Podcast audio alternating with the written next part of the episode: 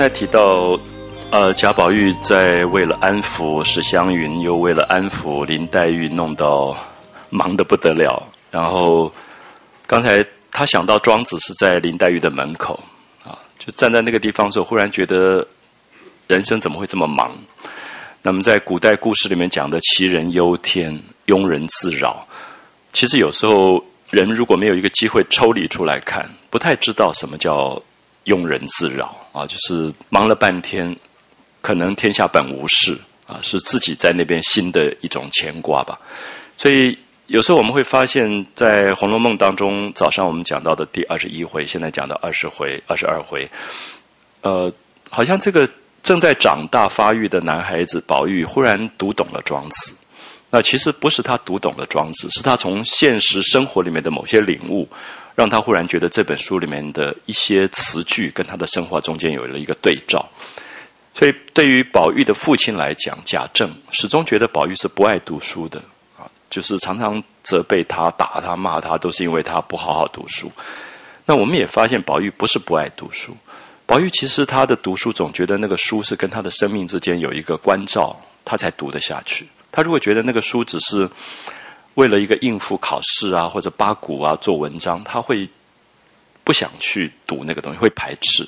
啊，所以我们大概在这里可以看到，有时候有些书给我们人生上的感悟，是因为你在人生里面发生的事件，然后你可以因为这个事件开始去读它。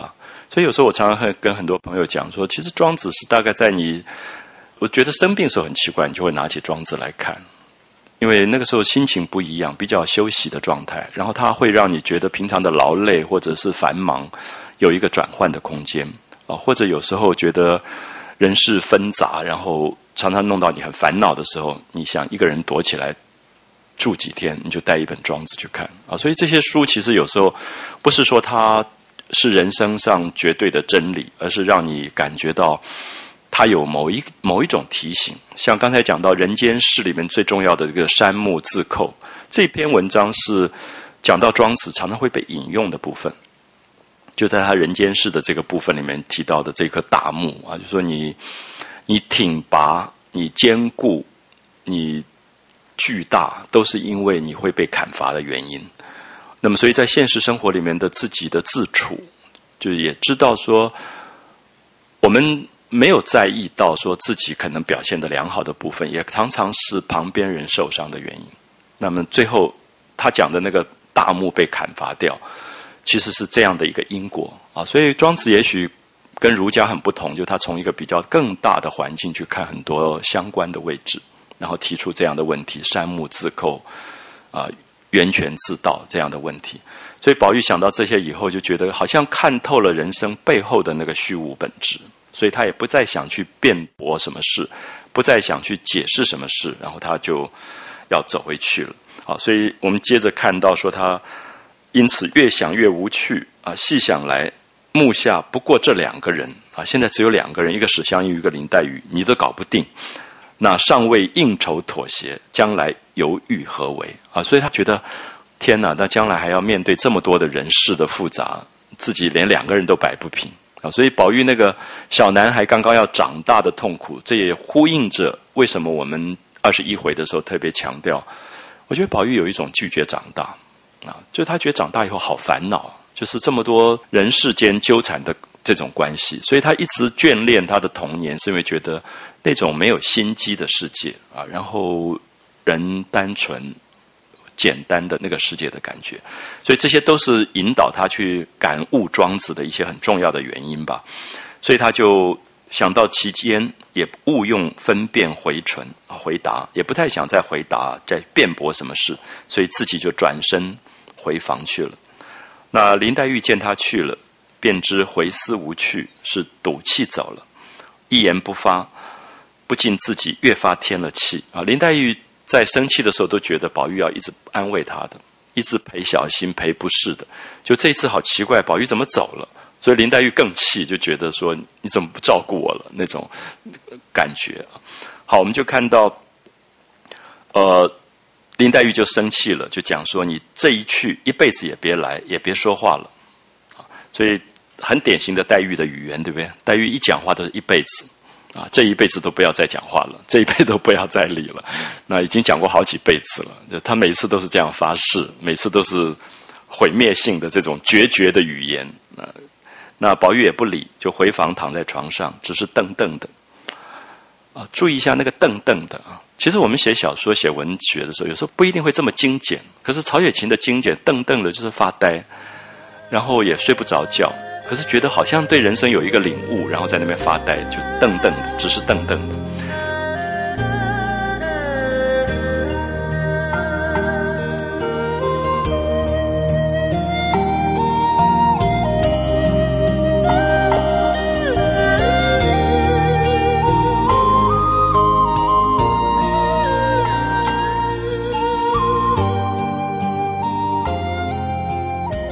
那袭人深知原委。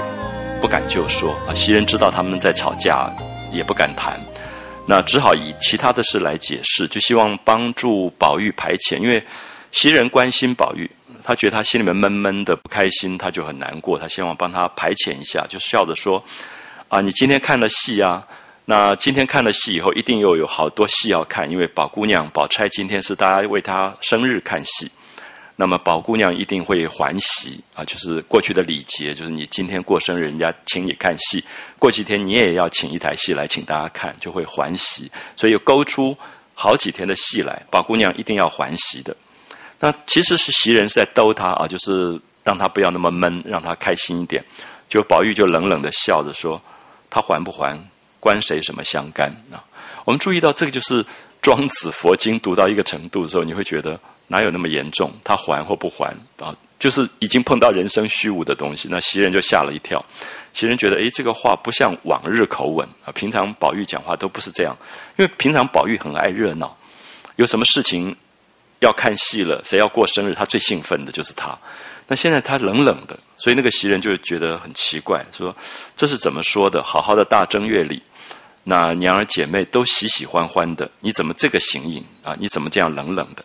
那宝玉又冷笑说：“他们欢喜不欢喜，也与我无干。”好，他忽然开始觉得庄子里面讲到那个人生本质上的虚幻，他会觉得好像都不值得计较了啊！就是所有的事情，他高兴不高兴，他他们还不还喜都没有那么严重。那袭人就笑着说：“他们很随和，你也随和一点，大家不是彼此有趣吗？”那宝玉就说：“什么是大家彼此？”他们有大家彼此，我是赤条条来去无牵挂。有没有发现刚才看的电影已经发生影响了？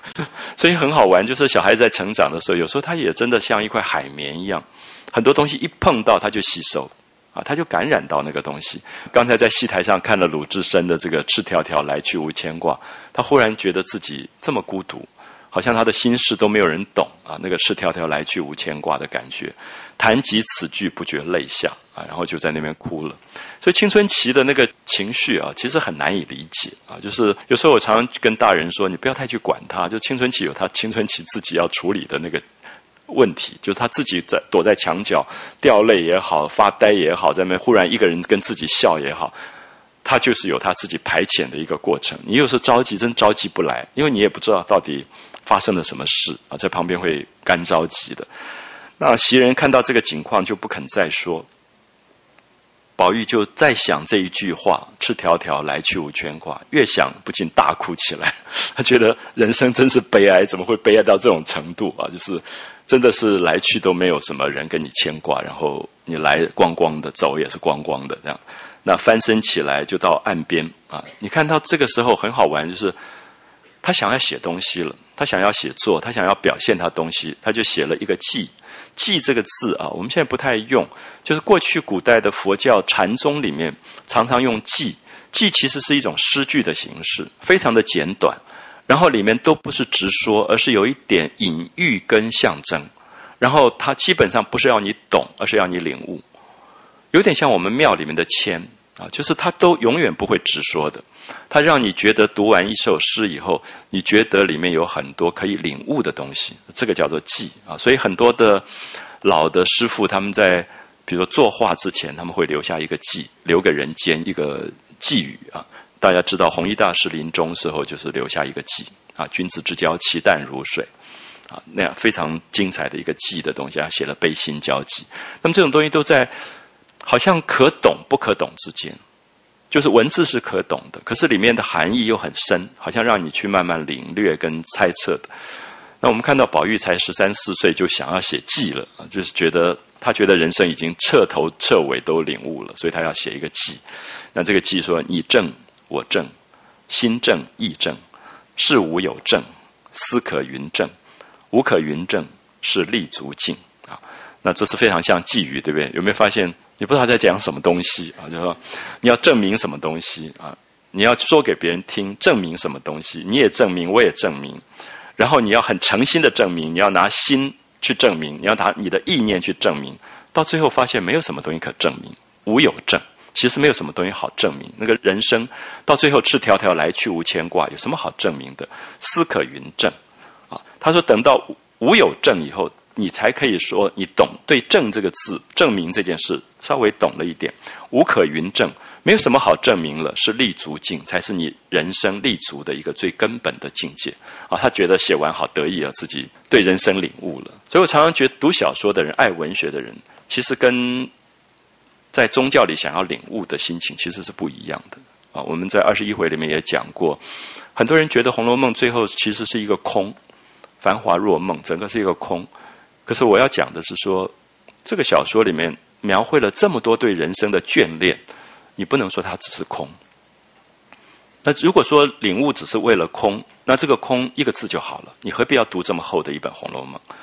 那《红楼梦》所有的这个细节的迷人啊，让人的着迷，是让你感觉到说，你不经过这个繁华，其实你也不知道繁华到最后它究竟是一个什么样的状态啊。所以我会觉得说，在作者在这里好像领悟了什么，可是其实是假的。我觉得身边很多朋友说啊，我终于。领悟了，然后那个“终于”两个字都加的太早，因为过两天他又执迷了。那我觉得人生的可爱也在于说，你领悟完，你还会执迷的。所以不要认为这一次的领悟就一定是最后的一次领悟。就像林黛玉讲的那一辈子啊，他还有下一辈子的。那所以其实有时候会觉得，宝玉这一次的领悟，他觉得哎，我真是彻头彻尾领悟了。可是过两天，你看他完全又变了，他又跟他们打打闹闹，又去斗气去了。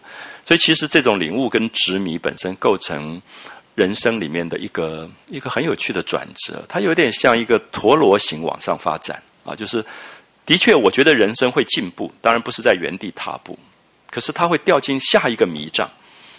我们不太容易知道，有时候我们的领悟，当下的领悟会变成下一次的迷障啊。那个执迷，就是我碰到一些朋友在闭关参禅，然后跟我说他领悟了，然后。都彻头彻尾领悟这样，然后就抓着你，一定要跟你讲他领悟。我跟他说：“哎，我我现在有事，我要去什么？”他说：“你一定要听，这个很重要的。这个领悟你不听的话，你你没有办法对人生有一个豁达解释。”然后我就发现他怎么那么执着。其实很难，就是你在这个时候，你忽然觉得人生很有趣啊！就是说，其实那个执着是你不知道的。就是这个时候，宝玉在这里写这个记，其实是另外一种执着啊，另外一种形态的执迷。他以为他在领悟啊，是立足境，所以等一下他就会被那三个女孩子嘲笑。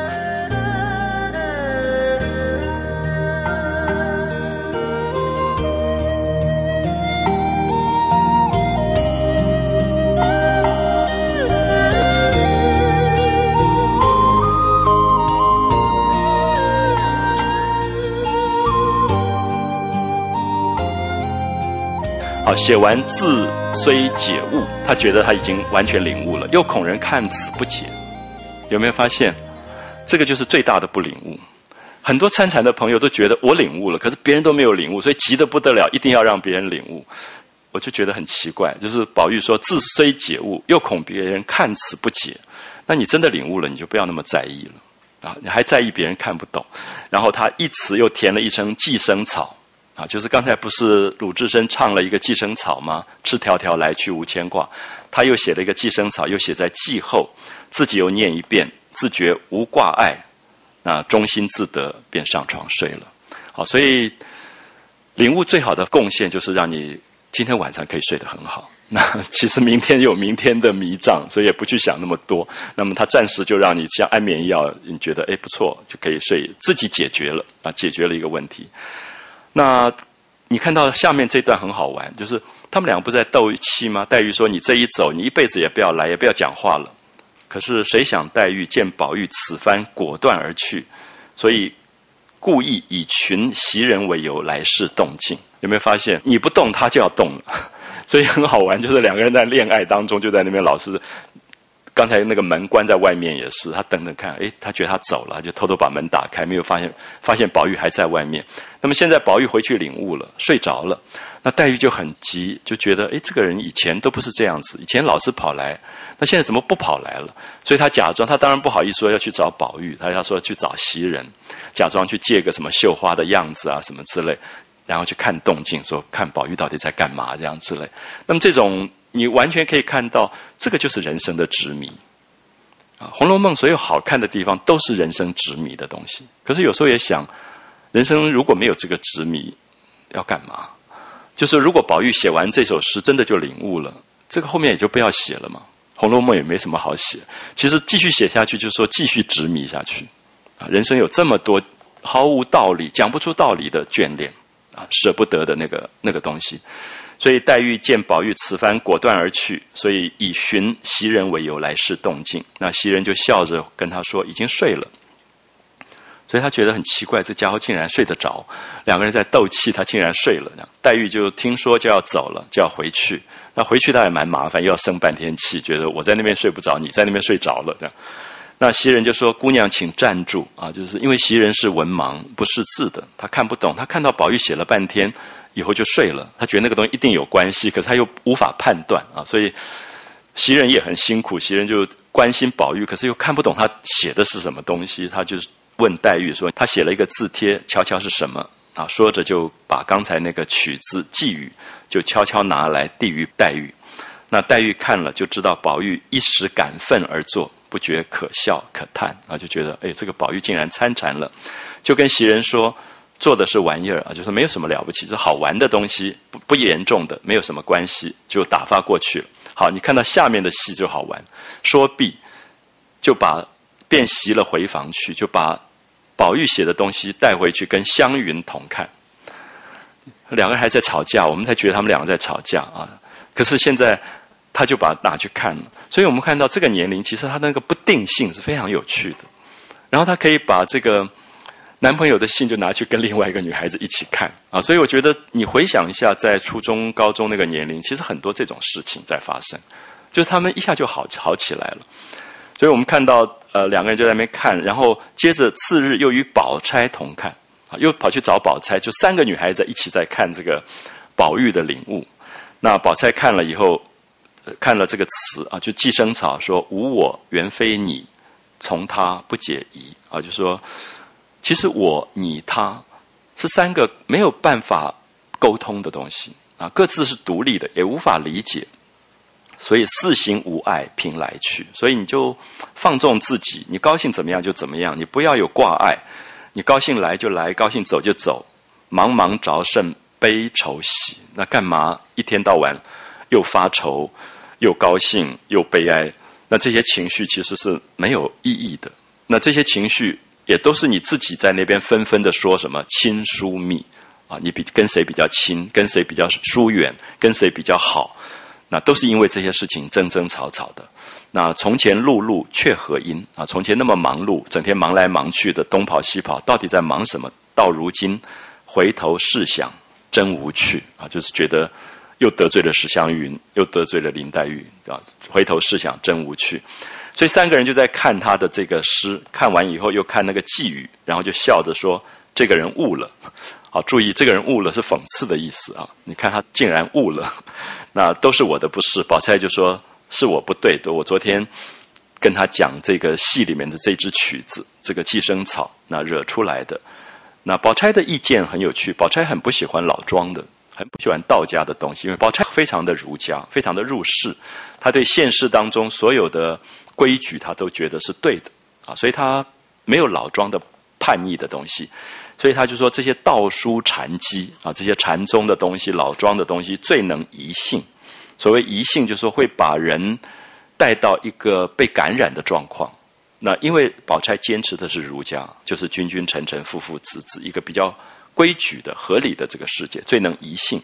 说如果明儿认真起来，说起这些疯话，存了这个意思，都是从我这一支曲子上来的，我成了个罪魁了啊！所以他当然讲的也很严重，就是因为他教导了宝玉去读《寄生草》这个曲子，这个赤条条来去无牵挂，那影响了宝玉去参禅去呃读老庄，所以他就觉得他。在教育上对宝玉有不好的影响，说着便扯了个粉碎，就把它撕撕碎了，然后给递给丫头说：“快烧了吧。”那黛玉笑着说：“不该撕，等我问他，你们跟我来，保管叫他收了这个痴心邪话。”好，你可以看到黛玉对宝玉的态度是不一样的。黛玉跟宝玉常常在一起读老庄，那二十三回他们两个一起偷偷读禁书。啊，就是当时认为的黄色小说，两个人一起在读。那宝钗绝对不会。那黛玉跟他分享了很多生命里面很私密的东西，啊，非常私密的东西。两个好像是一起的逃学的那个同学。那宝钗永远是那个上课很规矩、点名都到的那个人。所以黛玉就说：“你不用撕掉，就是觉得这是这就是他的人之常情。”那他说：“我来问他。”那黛玉跟他常常就参禅，就说：“好，你你领悟了。”我告诉你，还早得很呢，你根本没有领悟。所以黛玉用的方法跟宝钗不同，宝钗就撕掉、烧掉，不要碰这个问题。那黛玉说：“我来问他啊，我去收了他这个痴心邪话。”就三个人果然就往宝玉屋里来了。好，所以我觉得很好玩，就是你看到一个小男孩在那边跟他们斗气，最后读了庄子，然后领悟写了寄语，最后三个女朋友一起来了，然后一起指责他，然后他发现这三个女朋友都比他聪明。然后他的领悟还早得很，然后就变成很好笑的一段。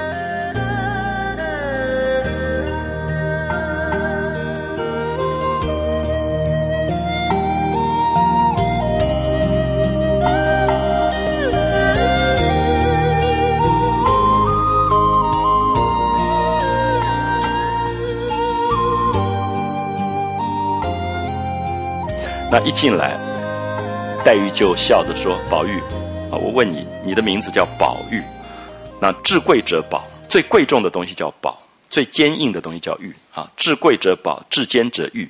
那我问你，你叫宝玉，你有何贵？你有何坚？好，注意这个就是参禅的方法啊，就是禅宗里面的参禅，常常是用这种我们叫做公案，就公案的对话。所以很多景德传灯录啊，这种禅宗的书都是对话录，常常是在打我们叫做机锋。啊，禅机的机就是机械的机，锋是这个锋利的锋，就是你必须很敏锐的回答。就是别人问你说你叫宝玉，你的名字叫宝玉，那至贵者宝，至坚者玉，那你有何贵？你有何坚？你要立刻有回答的啊，能够有一个对话。宝玉就待在那边，他也不知道怎么说。宝玉竟不能答，三个人就拍手笑着说：“这样炖鱼还参禅呢？这么笨还参禅呢？” 所以宝玉很好玩，他在这些姐姐妹妹面前，他永远就输了。就是这几个女孩子是他一生就最佩服的，因为她们真的就是聪明伶俐，书又读得多啊。啊，就大家就笑他说：“你参什么禅呢？你笨得很呢，你还参禅？”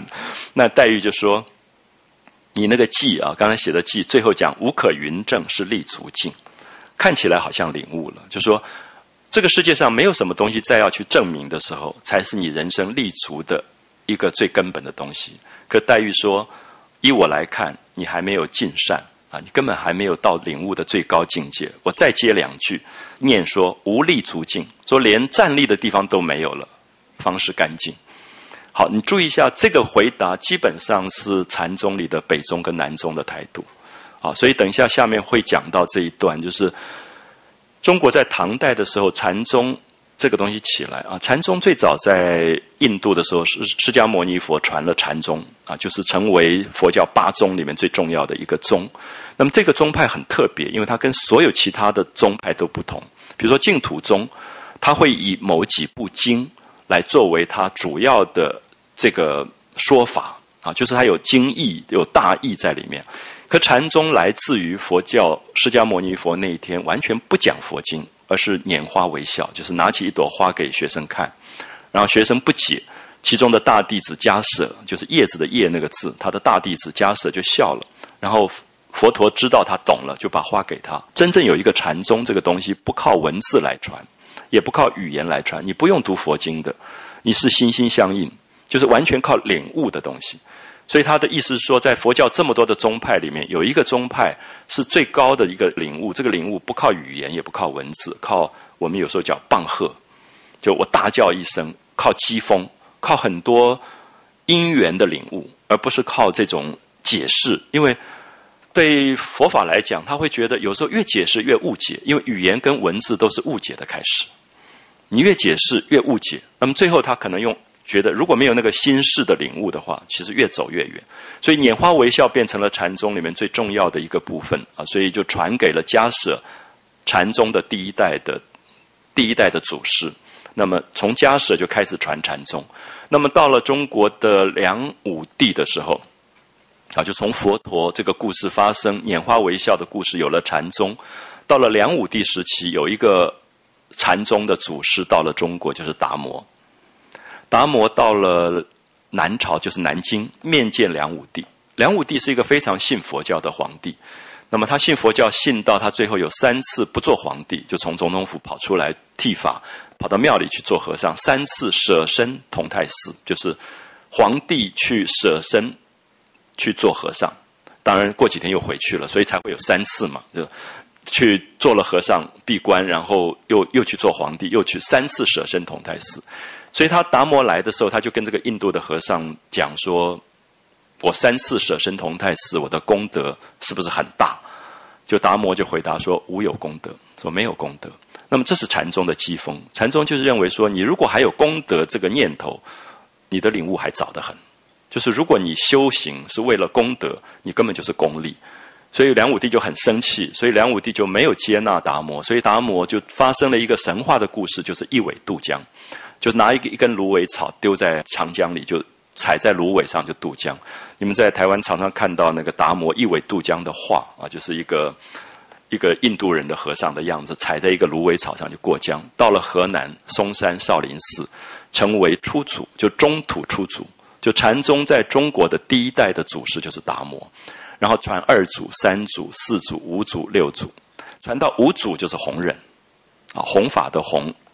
忍耐的忍，弘忍，弘忍就到了唐朝了啊！到了唐朝，那么一直在嵩山少林寺，就是属于北方的这个禅宗系统。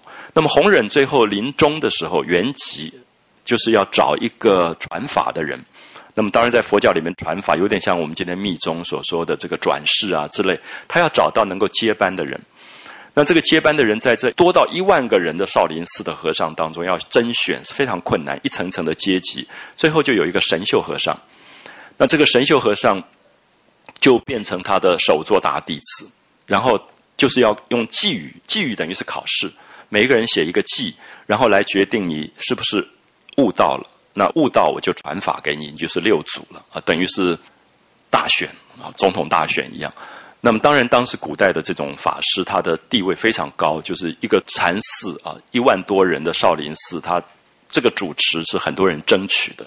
那么，所以神秀和尚就说寄语说：“身是菩提树，说我的身体像一棵菩提树，就是释迦牟尼悟道的那棵树。我的心灵心似明镜台，像一个镜子。那么树跟镜子有时候会脏，所以时时勤佛事，常常要去擦。”你常常要劳动，要勤劳的去擦它，不使染尘埃，不要让自己脏了，身体不要脏，心灵也不要脏，时时勤佛事，不使染尘埃。那么这句话，这个寄语讲完以后，大家觉得啊，他一定是大选的候选人了。那这个五祖一定会传法给他了。那五祖也支支吾吾，好像没有说一定要传给他，可是也说，哎，不错，这个寄语不错，你们大家都背吧，就大家。全部都在背，这是明年总统的记，所以大家赶快先背好。每个人都背背背背，坐在那边背，然后背背背就背到了厨房去了。然后厨房里面有一个不识字的，啊，这里面当然是因为他不识字，所以他看不懂，他是听的。他听到大家都在那边说你们在念什么东西，他说这个就是以后的六祖、以后的总统的寄语哦，你要你也要背哦。然后大家就念给他听，他听了以后他就说：哎，这个人没有悟道啊。那结果旁边人当然会说你你这个火头师傅就在厨房里面砍柴的，根本没有知识，也不识字，你怎么敢批评神秀首座大弟子？这样，然后他就说这个人没有悟道。他说我也念一个偈，啊，他就说菩提本非树，菩提本来就不是树。那心也不是明镜台，本来无一物，本来什么都没有，何处染尘埃？你怎么心眼里面会有光明跟尘埃的差别？就说真正的悟道到最后没有是非，没有真假，没有对错，没有美丑，其实是平等了。啊，就是佛法到最后的平等，其实是这个东西。就如果你还觉得有东西是脏，有东西是好，你根本其实离悟道还远。所以这是南宗佛法很重要的一个部分。他这个寄语念出来以后，弘忍听到了。那我们看到《六祖坛经》里面写这段写的非常精彩。这个五祖就说你胡说，然后就在头上敲三下，背着手就走了。那他就知道说，这个师傅叫他晚上半夜三更的时候从后门进去找他。所以他就去找他，然后这个五祖就是传法给他，因为他不识字，所以五祖就念《金刚经》给他听，一句一句跟他解释《金刚经》的大意，讲到因无所住而生其心。就《金刚经》最重要的东西就是说，你要对人世间有所有的悲悯跟关心，可是你不要执着，啊，这个是最难的事情。我们都觉得你爱一个人就是有执着，可他说你爱，可是你不能执着，就因无所住，你不要有固定的。那个爱，可是你应该生其心，你应该有大悲悯在里面，那才是大悲。讲到这里以后，这个慧能和尚就是这个砍柴的和尚，叫慧能，他就说：“我懂了。”然后师傅就跟他传法，就把袈裟脱下来披在他身上，给他画帛的缘，说：“你立刻难逃，马上有人要杀你的。”所以这里面当然《六祖坛经》讲得很清楚，就是唐朝的一个政治斗争，就是所有的选举里面是有政治斗争的，就是神秀和尚绝不会饶过这个慧能。那所以就跟他说：“你往南边逃，遇梅则止。”那这里面当然很神话，就是这个五祖已经很清楚说你将来要在哪里传法。那这个梅讲的是广东的黄梅，就他后来一直逃到黄梅，在那边建立南宗系统啊，就是南宗的整个派系的来往。后来他就过江，然后躲在猎人当中吃肉边菜，就是不坚持说你非要怎么样子。就是你躲在猎户当中，然后逃难，一直逃到南方，传了所谓的南宗。那么这个南宗跟北宗，后来神秀还是北宗的六祖，南宗就是慧能做六祖。这样可以了解，就是中国的禅宗变成南北分宗，而这个南北分宗里面，北派走的还是渐渐渐悟的一个过程，就是你要修道修行，有很多仪式。南宗就是讲顿悟，就刹那之间的领悟啊，就是棒喝的领悟。所以南宗后来又影响到日本，就是日本很多的禅宗其实是这一派，所以我们可以看到，现在林黛玉加的这两句就是南宗的东西。那贾宝玉还有立足之境，可是林黛玉跟他加了两句说无立足境方是干净，就说其实到最后什么都没有了，那么才是南中的这个系统啊，所以就把宝玉给贬下去了，就是说你其实还还没有真正到那个领悟的最高的意境。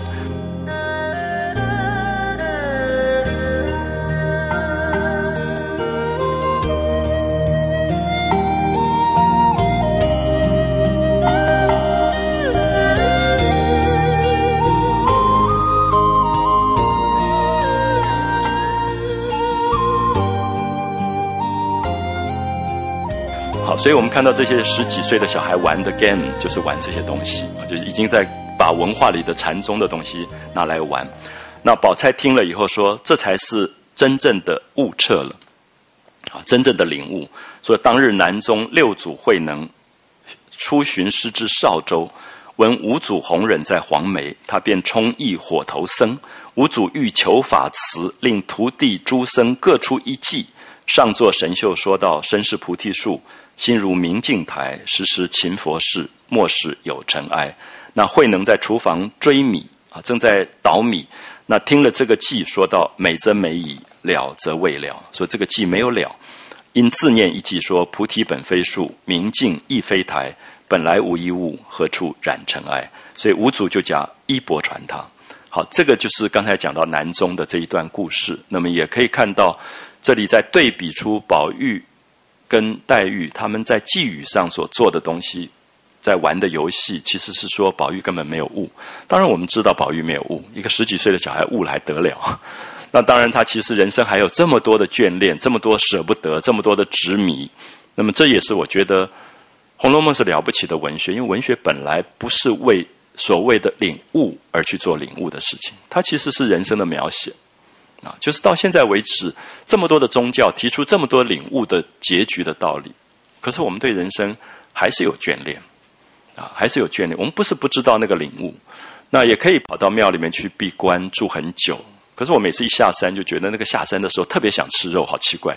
然后你觉得很那个人性很很有趣，就所有的戒律跟你自己的一种人性的认知，其实它是互动的。它是非常互动的东西，好，所以我会觉得说《红楼梦》这样的一个文学，或者我说我今天承认说我还没有到悟道的阶段吧，那我宁愿在悟道的向往，而不是在悟道的最后终结。那我相信悟道真的，如果有一天是真的到了最后悟道的最高境界，大概就是不想讲话，啊，也不会有任何语言。那你其实，在人生里面的执迷那个部分，执迷跟悟道之间的关系，特别在《红楼梦》可以看得出来啊。所以宝玉这一次。伟大的悟道过程，忽然就被嘲笑成这个样子，然后就觉得他自己也也觉得非常的好笑。这个黛玉就笑了他啊，说：“你那个时候不能回答，就算输了。那现在你即使答上，也不为出奇。只是以后再不许谈禅了。我们两个所知道的、所能的，你都不知不能，你还去参禅呢？好，所以身边有这些好朋友是很好的，就是会笑笑你说你干嘛啊？你你那个参禅还早得很。”可是有时候我们真的会，有时候在旁边看到很有趣，就是好多执着于参禅的人，啊，听起来也很矛盾。可是真的是执着参禅，就是把参禅变成了正事了。可参禅我相信是四两拨千斤，你去碰一碰，碰了以后，他对你的生命有一些领悟的契机，它是好的。那我有些朋友很好玩，就变成一年到头在参禅。然后其实变成另外一种执着，可是有时候自己不容易发现。可是我当然在旁边，有时候也是在想，会不会这是他的业，他要用这个方法去度过他的难关啊？有时候我们真的不知道，就是不断用这个方法去重复、重复的去做执迷的事情啊。所以宝玉自己以为觉悟了，那没有想到被黛玉一问就不能回答。那宝钗又拿出语录来啊，就是禅宗的语录，那这些都是。素不见他们能者，他以前都不知道说黛玉跟宝玉、宝钗也这么懂佛书，这么懂禅宗。那自己想了一想，原来他们比我的知觉在先啊，他们比我还聪明，还要多读书，尚未解悟。他们都认为还没有悟，我如今何必自寻苦恼啊？宝玉的好处就是很容易转弯啊，他就觉得说啊，干嘛这么要去自寻苦恼？想必就笑着说，谁有参禅了？不过一时玩话罢了，就觉得只是好玩。说着，四人仍复如旧，啊，又变成好朋友。所以《红楼梦》里面大概给我们一个很有趣的提醒吧，就说这些小男孩、好小女孩啊，你家里如果有个这个年龄的小男孩、小女孩，千万不要去太计较他，他们的情绪、他们的好或不好都没有那么严重，因为很快会转，啊，很快会转，就是那个青春期的那些那些东西。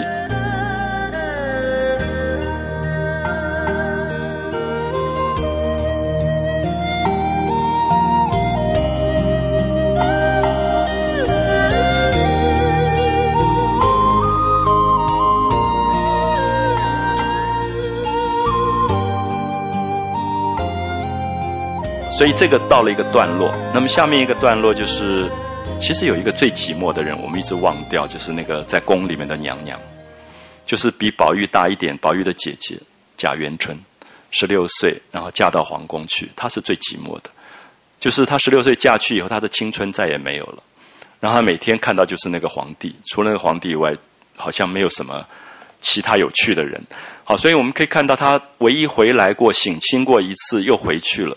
然后他就永远活在那一天当中，记得吗？前面我们讲过，他回家省亲，见了爸爸妈妈，爸爸还不能见面，还要隔着帘子，然后在里面哭啊，说这个现在这么难过，那当年何必把我嫁到那个见不得人的地方？其实因为变成娘娘了啊，所以那个身份很特殊，所以你会觉得他在宫里的寂寞，他就常常会传出一些想要跟这些弟弟妹妹有关系的事情，因为这些弟弟妹妹也不过比他小一点点。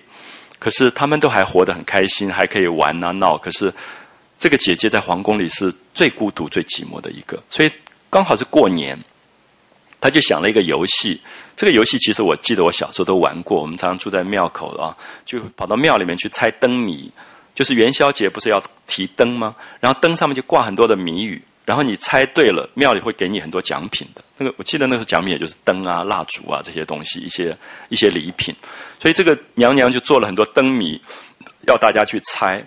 然后说你们猜完了以后，你们每一个人也做一个灯谜，让他去猜。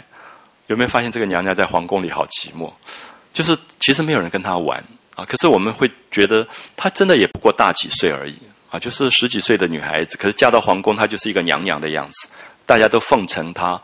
都把她捧在最高的位置，可是她那个属于少女的青春从此就结束了。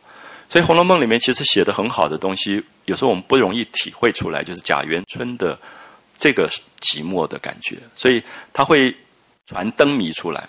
好，所以灯谜传来了，每个人都在猜，然后就把这个灯谜送到贾母的上房，然后有个小太监拿了一盏四角平头红纱灯啊，专为灯谜而制的。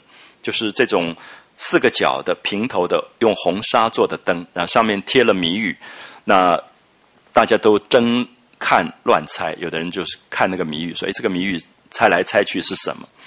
那小太监就下了命令，说：“娘娘说的啊，大家猜到了不要说出来，因为说出来以后谜底就揭晓了嘛。所以每一个人就写在纸上面，然后拿进去，由娘娘来判定，说你们到底写对了还是写错了。”好，我们看到下面又是宝钗出现啊！宝钗等听了，近前一看，是一首七言的绝句，并无甚新奇，口中少不得称赞，只说难猜。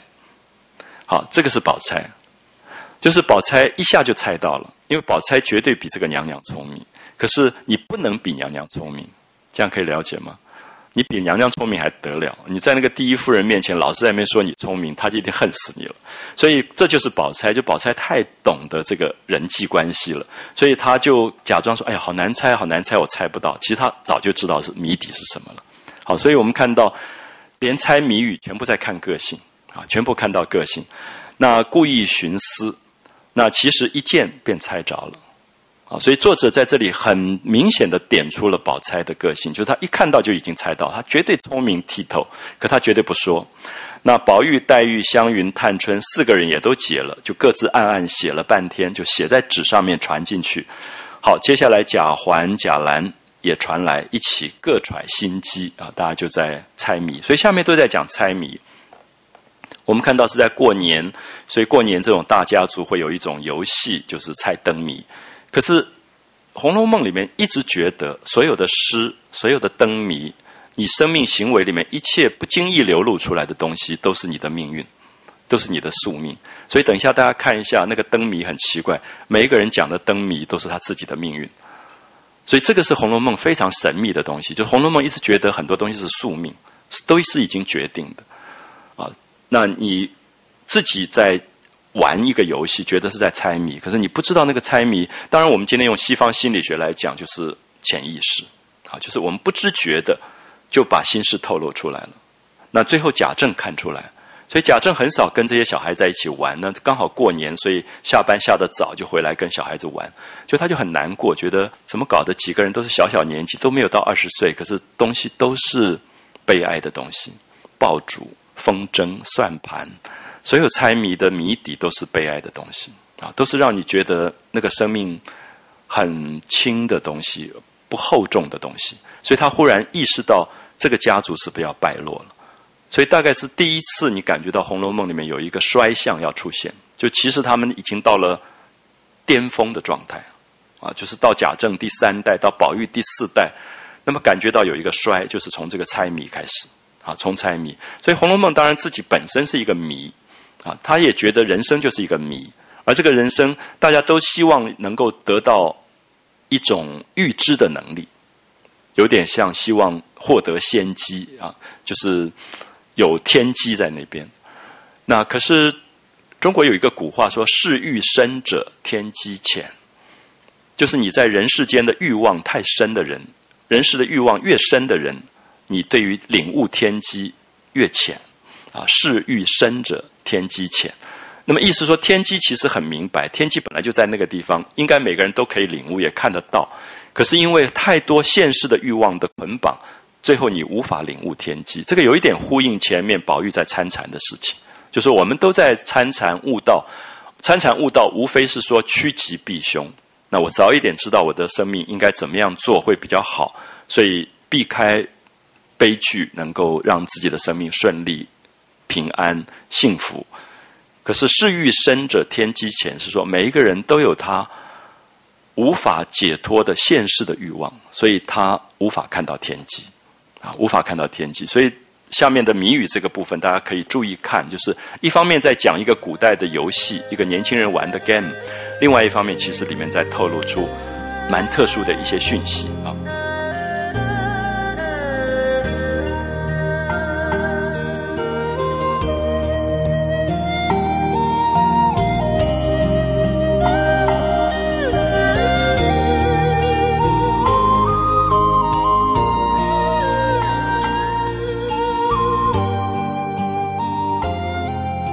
所以每个人都写了一个谜语，然后。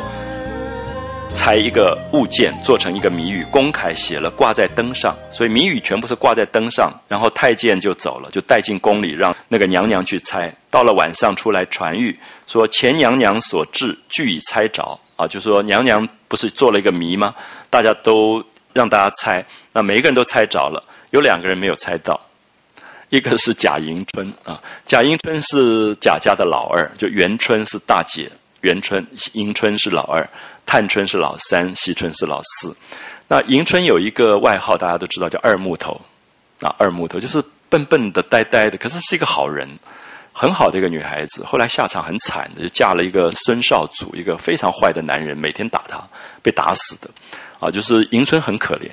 那迎春对她自己的木讷，她的笨，他好像也很安分。他觉得他本来就是很笨，所以他从来也不刻意表现。那么三爷，三爷就是贾环，记得吗？我们前面有讲过，贾环就是贾宝玉的弟弟，贾宝玉的同父异母的弟弟啊。贾政娶了一个丫头，就是赵姨娘，是一个妾，然后生了贾环。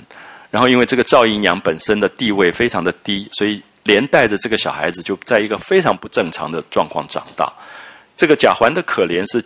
虽然是一个公子，也是玉字辈啊，一个环斜玉边的环，也是玉字辈的公子。可是每天回到家里，他妈妈就骂他，就说你是丫头生的，你不要老是去跟那些人高攀。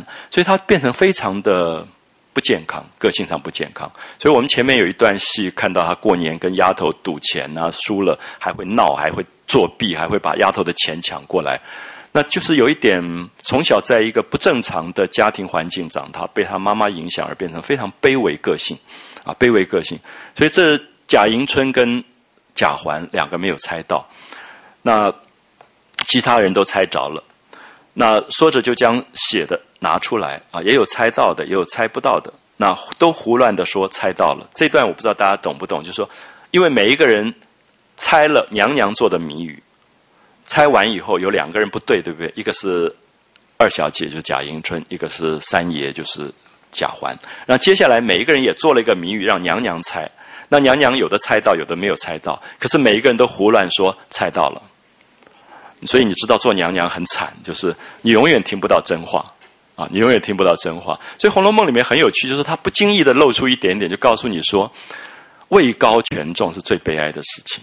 不是你要不要，是说你到最后就听不到真话了，因为没有一个人会去在你的面前真的把那个话讲出来啊。所以这一段就很有趣，就是这个娘娘到最后还是不知道她猜错了，就是有些东西她其实是猜错了，可是所有人都说啊，猜到了，猜到了这样子。那太监就将班赐之物，因为她是娘娘啊，他就赐了很多礼物，说因为你们猜到了，所以每个人都有一个公制的诗筒。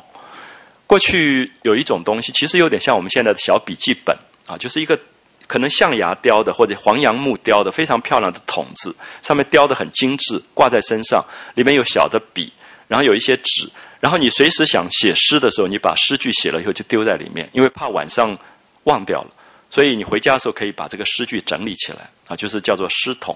当然这个东西是很文人的啊，非常文人，都做的非常的细致。所以娘娘给的礼物，一个是狮筒，一个是茶筅。茶筅这个东西，其实我们现在还用啊。我想在座如果有喝茶的朋友，大概知道，就是茶叶，就是你洗茶碗呐，或者洗茶壶的时候，有一个竹子劈成很细的那个像扫帚一样的东西，叫茶筅啊。竹子头一个先后的先这个字，茶筅。那么，所以现在我们有这个东西，可是大概一般人都不用这个名称来称呼它了啊，茶筅。所以这是喝茶的用具。所以娘娘就送了两个礼物啊，一个湿桶，一个茶筅给这个猜到的人。那只有迎春跟贾环两个人没有啊，因为这两个人没有猜到。你看到下面反应的不同啊，迎春自为玩笑小事，因为迎春非常的老实，他觉得他本来就很笨，他猜不到没有礼物，他也无所谓。那贾环便觉没趣。啊，贾环就很难过，因为贾环的卑微一直让他觉得他不如别人，然后他会觉得不如别人，最后变成一种恨。所以大概到二十四回、二十五回，贾环跟他妈妈就做法，然后去害那个凤姐啊、宝玉，就是他们嫉妒所有比他好的人。所以贾环其实是我一直觉得小说里非常可怜的一个小孩，就是。他比宝玉小一点，应该十二三岁啊。可是一直在不健康的环境，老是被那个母亲，他每天就被母亲讲说你这个下流胚子之类。他最后真的也觉得自己下流，所以有时候教育里面非常难过，就是你觉得贾环没有得到一个很健康开朗的那个那种感觉。这样好，然后说太监讲说三爷就是贾环做的这个，不是每个人要写一个谜语给娘娘猜吗？说娘娘说你做的这个不通。所以也没有猜，就叫我带回来。那太监就说：“三爷，这个到底是什么？”那大家听了就来看，说你到底写了一个什么样的谜语？那贾环就写：“大哥有脚指八个，二哥有脚指两根。大哥只在床上坐，二哥二哥爱在房上蹲。”啊，我觉得曹雪芹真了不起，就是那个文学这么好的人，可以写这么烂的、这么烂的诗。就是他可以学的煞有介事，完全像那个贾环写的。因为贾环很笨，然后又卑微又没有能力，所以他就想写一个枕头啊。枕头不是这个八个角嘛？那另外一个是兽头，兽头就吃稳。古代的房子上有两个兽，就是你如果去日本的东大寺，你看到两边有两个动物的头，那个叫兽头。兽头头上有两个角，啊，所以他就想说：大哥有脚趾八个，二哥有脚趾两根。那大哥只在床上坐，就是讲枕头啊，枕头永远在床上。那二哥爱在房上蹲，就讲那个兽头。那众人看了大发一笑。那贾环就告诉太监说，一个是枕头啊，一个是兽头。那太监就记了，就领茶而去，就喝了茶就走了。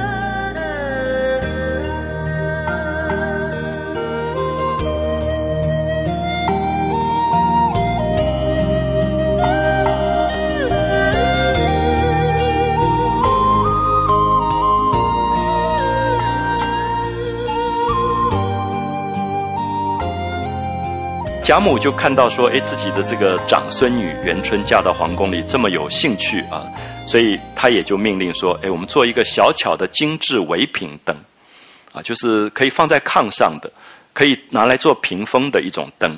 那这种灯上可以贴更多的谜语，就干脆大家来玩一个游戏，就是来玩猜谜啊，就是贾母玩这个猜谜的游戏，就设在堂屋里啊，要她们姐妹各自大家都写了，然后。”粘在瓶上，然后预备下茶果啊，这种有些点心，然后各色的玩物。如果猜着了以后，还有礼物的。好，这一天刚好，我们注意一下贾政朝罢。贾政平常上班很忙啊，在那个总统府里忙得要命。这一天他回来早一点，那回来早了以后，他看到贾母这么高兴，而且刚好是过年过节，他也就来承欢取乐。好，你注意一下，贾政在场，所有人都不敢笑的。啊，因为贾政是一个大官，然后很严肃，又是父权，然后宝玉最怕他这样，所以你可以看到这个场景很有趣。就本来贾母希望跟孙子好好玩的，结果老爸回来了，然后那个贾政坐在那边，大家不知道怎么办，所以就有一场戏，其实写到我们读《红楼梦》很不容易发现的贾政的悲哀。就贾政作为一个大官来讲，他也很想说：“哎，我今天放下身段，我就跟他们好好玩一玩。”可是你放不下身段，啊，就是。有时候过年过节，那个父亲忽然说：“哎，我们来掷骰子玩。”可是平常太凶了，所以大家在那边玩的都一苦着脸在那边玩。就是其实那个角色改换不了，所以其实这一天是我觉得贾政最想改换角色的时候。他非常想跟大家玩，可是玩不起来。所以下面有一段是在讲啊，讲这个东西。好，预备了酒果啊这些东西，那备上了玩物，然后上房悬了彩灯，然后请贾母看灯取乐。然后上面最上面有一席啊，就是贾母、贾政、宝玉他们坐在同一桌。你看到宝玉可怜的要死，坐在爸爸旁边这样。然后下面是王夫人、宝钗、黛玉、湘云又有一桌。然后迎春、探春、惜春这些姐妹们又有一桌。然后底下婆娘、丫鬟都站满了去服侍他们。李公才就是李纨啊，这个孙媳妇、王媳妇、孙媳妇两个孙媳妇就在里间又有一席啊，就是他们一般讲起来，媳妇都是伺候婆婆的。所以他们通常都在里间，要招呼一些呃上菜啊这些事情，所以比较不会坐在外面。好，贾政因不见贾兰，贾政就说：“哎，怎么贾兰没有来？”贾兰就是李纨的儿子啊，就是贾宝玉的哥哥的小孩，等于贾宝玉的侄子。他的哥哥叫贾珠，珍珠的珠。那么很年轻死掉，李纨就守寡，就带着这个贾兰，草字头的草字辈的这个贾兰，说怎么没有见兰哥啊？说怎么他没有来？那地下的婆娘就忙进里间问李氏，就问李纨。那李纨就起身说：“他刚才说老爷没有叫他去，他不肯来啊，就说这个爷爷没有叫他来，他不肯来。”那婆娘就回复了贾政，众人都笑了，说：“天生的牛心古怪，就说这么小就已经这么有个性，好像人家没有请他还不来这样子。因为我们觉得小孩子反正热闹嘛，你就跟着去玩就是了。”可是贾兰后来是非常有出息的一个人，就是我们讲兰桂齐芳，就是一般认为贾家抄家以后重新振兴家业就是贾兰，所以从小他好像也表现出他他的某一种志气啊，某一种就是一个寡母带大的一个孩子啊那样的一个个性啊，天生的牛心古怪。那贾政就赶快叫贾环跟两个婆娘说，把贾兰叫来啊，叫贾兰一起来。那贾兰是贾政的孙子啊，贾政的孙子。那贾母就命令他说坐在身旁，所以你可以看到贾母、贾政、宝玉、贾兰是四代同堂，啊，就是刚好是四代同堂。所以我想贾政这个时候要贾兰来，也有这个意思，就是说四代同堂是过去就觉得一个家族最幸福的事了，就是没有分家都在一起。那过年的时候四代都在一起啊，四代同堂。所以你可以看到这个第一桌是贾母、贾政、宝玉跟贾兰四代同堂。那抓果子给他吃，大家说笑取乐。好，往常间只有宝玉长谈阔论啊。平常宝玉是最爱讲话的，这个时候永远是他在发议论，长谈阔论。可是因为贾政在这里，唯有唯唯而已啊，不敢讲话。你可以看到爸爸在这里的那个严重性，完全 完全不敢讲话。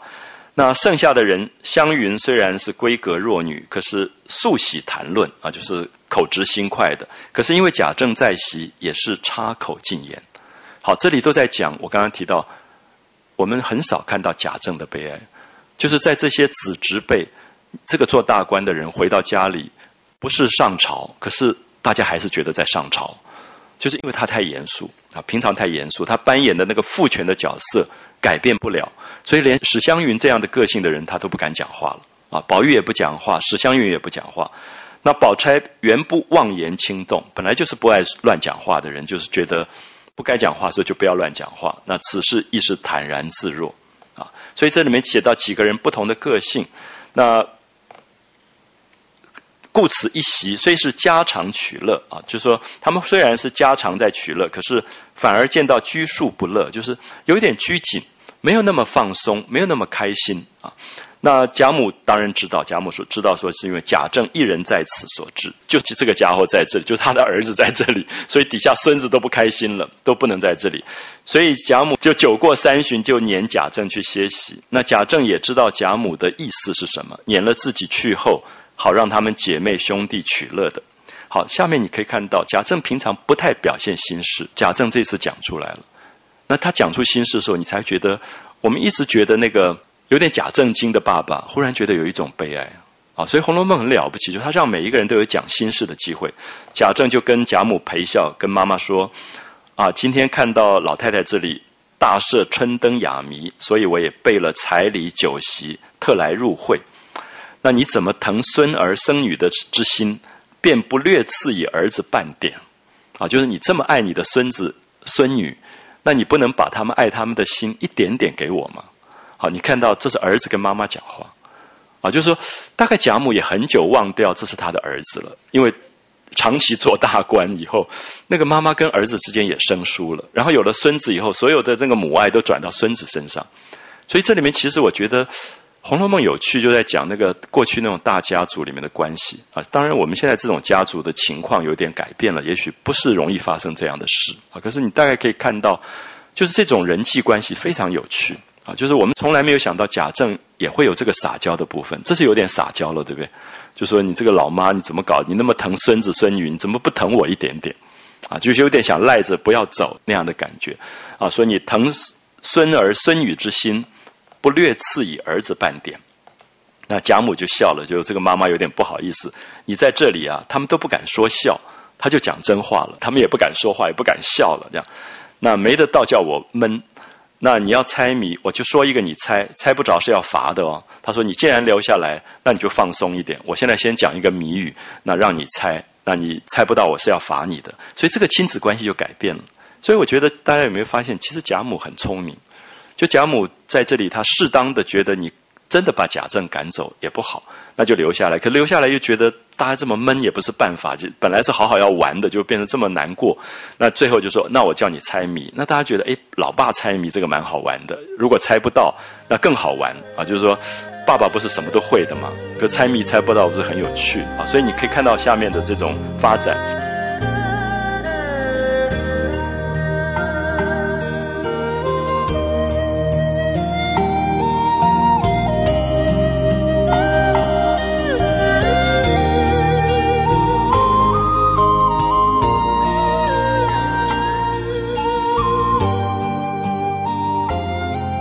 贾政就忙笑说：“自然要罚，那如果猜到也要领赏哦，你要给我礼物。所以这个亲子关系开始重新建立，啊，就是其实是在玩游戏当中，人才可能有亲情啊，那个亲情才会出来。如果都是礼教，这个亲情反而就没有了啊。那贾母说这个自然啊，就说着就念着说：猴子身轻站树梢，啊，就说一个猴子身体很轻，它站在树的枝梢的。末端啊，在梢端上，那打一个水果的名字。那我们当然知道这是荔枝啊，就是荔枝常常被形容猴子，因为猴子屁股是红的啊。可是我刚才讲过，说所有的猜谜在这里都变成谶语。所谓的谶，就是暗示了这个家族，因为这个家族有一个谶语，就是树倒猢狲散啊。贾母是这棵大树，那树倒以后，猢狲全部散，就是子孙全部抄家啊。所以这里面。我们会发现，作者整个在讲谜语，在玩，在游戏，可是不经意的透露出家族的悲剧，啊，就是贾母讲出来，竟然是这个猴子啊，猢狲这个东西啊，就是猴子身轻战树梢。你看到这个谜语出来以后，贾政知道是荔枝，就故意乱猜，这也是过去儿子的儿子要有的聪明啊，就是说臣子不能猜皇帝的东西，一猜就猜到。娘娘的谜语你猜不到的，然后儿子对妈妈也是如此，妈妈一定要更聪明，所以明明是知道是荔枝，可是就胡乱猜来猜去，罚了很多东西，然后最后才猜到，然后贾母才赏他。好，这种我就觉得以前我们不了解，你跟那个长辈打麻将的时候，底下就一直要踢你说，你难道看不出来他要什么吗？你还不赶快打？就是其实你根本就不是在打麻将，然后完全是人际关系。那这个，如果是你个性是比较倾向林黛玉的，你到时候真的觉得好烦了，就干嘛玩一个游戏？因为他们就是讨老人家欢心，就是觉得在长辈面前你让他开心，那也不在乎那些钱。好，所以你可以看到这里全部都在表现这样的人际关系。好，然后贾政也说了一个谜语，贾政的谜语就是他的身份啊，身字端方，体字坚硬，身体方方正正的，身体很坚硬，虽不能言，有言。必应打一个用物啊，这是砚台。那砚台是考试、做官、读书的象征，那就是贾政。贾政自己本身也像个砚台，硬邦邦的，然后方方正正，没有什么转环空间的。所以我们看到所有的《红楼梦》里面，所有的谜语游戏都跟那个人是搭配的。刚才我讲过，说其实这个真的是潜意识，就是一个人他整个生命的一个行为。他平常所思所言所行，最后他来游戏的时候，其实也就带动了他生命的情操。他的确是一致的。那么，这是《红楼梦》了不起的地方，就是每一个角色，他的所有的大事小事全部统一，它是一致的东西。所以，连打一个谜语，贾政就是砚台啊！你想不到另外的东西比这个砚台更适合贾政啊！就是这么方方正正的感觉。那说完以后，你看他悄悄的就说给宝玉听。那宝玉会意，又悄悄的告诉贾母，所以不能让妈妈猜不到的。那大家在玩，那一定要让妈妈开心的，所以就告诉了贾母。贾母想了，果然不差，就说是砚台。那贾政就说到底是老太太，一猜就是。回头就说赶快把贺彩送上。好，这种大户人家到最后，真的你会发现全部都是礼节。有没有发现西方比较少这种东西？就是玩就是玩嘛。那辈分呐、礼教在玩的时候，其实可以回复到个人，就是你就是一个个人。可是，在儒家的文化里，绝对不可能。所以到最后，他这个整个的礼教会影响到所有周边的生活的模式啊。我想这个东西在我们现在现实的生活里，几乎也都还在。啊，如果你比较细心去观察的时候，几乎也都还在的。那底下的妇女答应一声，大盘小盘一起捧上啊，一大堆的礼物。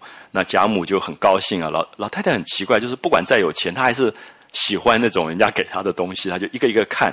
那都是灯节用的一些新巧的东西，就非常非常高兴。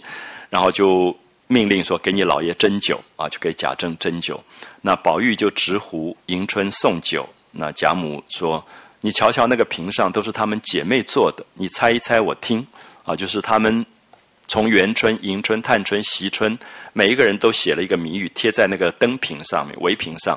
那贾母就说：‘你猜猜看看，你是不是都能够猜到？’那贾政当然每个都猜到了，其实并不难。可是接下来就是让你觉得不是在猜谜了。贾政就非常难过，他想怎么搞的，写的东西都跟他们。”好像有个不祥之兆，啊，不祥之兆。我们看到第一个是贾元春写的，能使妖魔胆尽摧啊，那个气派很大，就是一个做娘娘的气派，能使妖魔胆尽摧，身如束帛，气如雷啊，所有东西都是雄壮的、华丽的啊，这种有权威的，一声震得人方恐啊，嘣一下爆炸开来，把所有人都吓坏了，真的像娘娘回家的时候那个气派。可是。注意最后一句，回首相看已成灰。其实在讲爆竹啊，就是过年时候放的这个鞭炮，而鞭炮是这么响亮的，鞭炮是看起来喜庆的、权威的，可是到最后回首相看已成灰，就是一片灰，什么都没有。那我们看到这里面，就是《红楼梦》，如果我们讲谶语，这个谶这个意思，就是说很多的庙里面的签，其实是一个征兆，就它征兆着一个你自己还不预知的状况。就贾元春这个时候做娘娘，富贵荣华，大家都觉得到了人生最高的巅峰。可是没有多久，他就死掉了。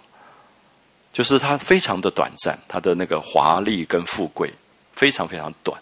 所以贾政其实在这里不是在猜谜，其实是感觉到好像里面有一个什么东西让他觉得不祥啊。那贾政说这是爆竹啊，那宝玉就说是啊。接着他就看第二个女儿的啊，一个女儿一个女儿的这个命运。第二个就是贾迎春。就是那个嫁到孙少主那边，后来被打死的。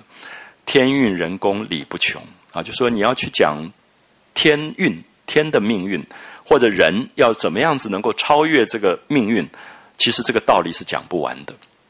啊，这个道理讲不完，有功无运也难逢。就是你人怎么努力，如果没有逢到命运好，最后还是没有用啊。就说你算尽心机，到最后可能没有。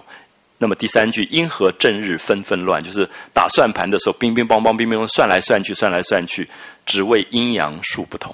那我们知道，算盘过去上面的数跟下面数是阴数跟阳数，所以它会互换的。那所以它不断的加减乘除，加减乘除，就是用这个算盘来讲迎春。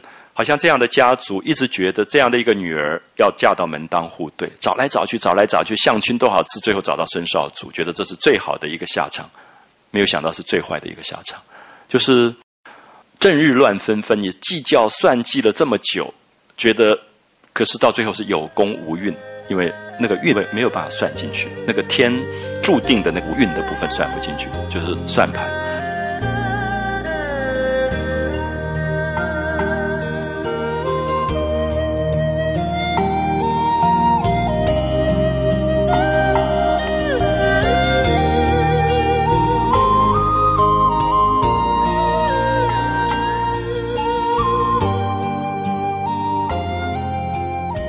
好，第三个就是探春啊。贾政说这是算盘，那迎春笑着说是。又往下看，就是第三个女儿，记得探春吗？我们说探春其实是这几个女孩子当中最聪明的一个，对她自己的命运的安排也最清楚、最利落的一个。可是她唯一的注定的悲剧是，她是赵姨娘生的，跟贾环是亲姐弟，所以探春最后。跟贾环不同，因为贾环被他母亲影响，一直在那个下流胚子那样的咒骂当中长大，变成卑微。那探春最后自己非常好强，然后她也尽量保有她自己，虽然是妾所生，可是自己的那个品格上的一种高贵。所以最后她决定远嫁啊，就是我们过去有讲过，探春是嫁到一般人认为是今天的南阳这一带做了王妃。那在当时当然觉得命运很惨很惨，因为常常用风筝来形容这种女孩子，就是那个风筝已经断了线了，因为再也回不到娘家。就是过去的交通的状况，你觉得永远跟娘家就断了线的感觉啊。所以他的猜谜刚好就是风筝啊，就是讲到了风筝，他就讲说阶下儿童仰面时啊，就在。台阶旁边，儿童在放风筝，不是都抬头在看吗？仰面的时候，清明装点最堪宜啊！因为三月清明节的时候是放风筝最好的季节，因为有春风，有风的季节。清明装点最堪宜，游丝一断魂无力啊！就是细细的一根线拉着，好像已经都拉不住了。莫向东风怨别离啊！就是其实在讲他远嫁走掉的那个感觉。可是当然。前面有提过，说我不觉得探春这个命运有什么不好。以现在的角度来看，她脱离了这个家族，脱离她自己一直在侮辱她的那个亲生母亲。其实她最后就决定她自己去开创一个完全不同的世界。我觉得她其实是一个很现代的女子啊，就在个性上，她觉得她要跟这个家族把线斩断。因为如果这个线本身是变成牵绊，变成她最大的。生命不能开展的原因，那宁可把这个线断掉。所以，当然我们会对探春的这个部分的解读会跟古代不一样。可是，在古代，就是觉得一个女孩子嫁到这么远，完全陌生、没有亲人的世界，是一个很悲哀。所以，愿别离啊，就是一个告别的感觉。那贾政说这是风筝，探春就笑着说是。接着看第四个女儿惜春，惜春其实那个时候还很小，惜春后来是出家做了尼姑的。前身色相总无成，不听灵歌听佛经啊！他在讲庙里面有一种大家捐出来的那个海灯，就是香油灯啊，那个海灯。那么这个这个灯本身是一个油灯，里面有一个灯芯啊。莫道此生沉默海，性中自有大光明。就是庙里面这个大油添的香油的油灯本身一直在听佛经，它是断绝了人世所有的色相的。然后那个中间的那个蕊心一直沉沉沉下去，沉到墨海底下。可是它放出了光明，心中自有大光明。你可以看到这是佛前海灯，啊，所以好像惜春也注定了，他最后真的就是要出家了啊，就是跟佛缘的关系。惜春就说是，那贾政心内沉思，娘娘做的爆竹一响而散之物，迎春的算盘是打动乱如麻。探春所做的风筝飘飘浮荡之物，惜春所做的海灯一发清净孤独。他说：“今天是上元佳节，元宵节，如何皆用此不祥之物为戏？怎么游戏当中都是不祥的东西？心内越思越闷，因在贾母之前不敢行于色。啊，因为贾母很开心，所以他不敢表现。好，只得勉强往下看。下面一个律诗是宝钗的，宝钗这首诗完全写出她自己后来的命运。”啊，你可以看到，他讲的是金香。古代有一种香在烧，那个香是计算时间的，越烧越短，时间就一直在过去。啊，这样时间的东西，说朝罢谁席两袖烟。那这种香，有时候是你弹琴时候要点的，有的时候是在被子熏那个被子也会点。可是它是琴边琴里总无缘，琴边琴里总无缘。琴是被子啊，就是。他跟宝玉真是无缘，虽然做了夫妻了，可是睡在同一个被子里还是无缘。啊，情边情里总无缘，小愁不用积人报，就是他是报时间的。过去的早上黎明有一个叫做积人，他来报小愁，就是报告说黎明了，天已经亮了。午夜无需侍女天，那半夜的时候，有时候我们用经漏来算这个时间的话，要添那个经，可是他现在也不需要。啊交手朝朝还暮暮，这个字写的非常有趣，就是因为是香在烧，所以那个香的头不是一直火在烧吗？所以永远是焦头烂额，那个在交手，每一天都是被烧的啊！就是其实讲他以后的煎熬，交手朝朝还暮暮，艰辛日日复年年。因为那个香有一根心，对不对？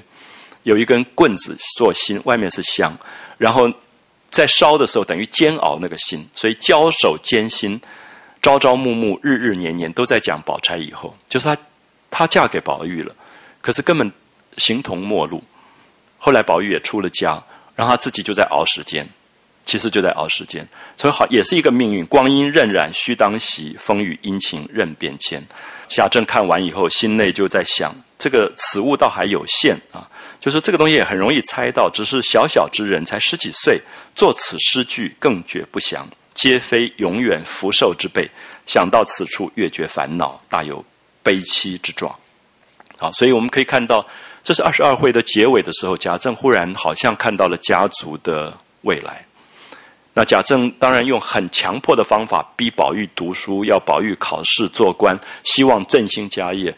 可是他心里面又觉得好像无能为力了。就是那个家族的没落已经到了宿命，变成了某一种宿命。嗯，特别难过是说，所有的儿女辈、子侄辈，所有的诗句都这么不详啊！在这样，就是过去很很计较，在在这种过年过节的时候，你所有发出来的一个愿望、心情都是圆满的，或者幸福的、温暖的，而不是悲凉的。可是所有这些人，他们的东西都是悲凉的啊！从爆竹、算盘、风筝。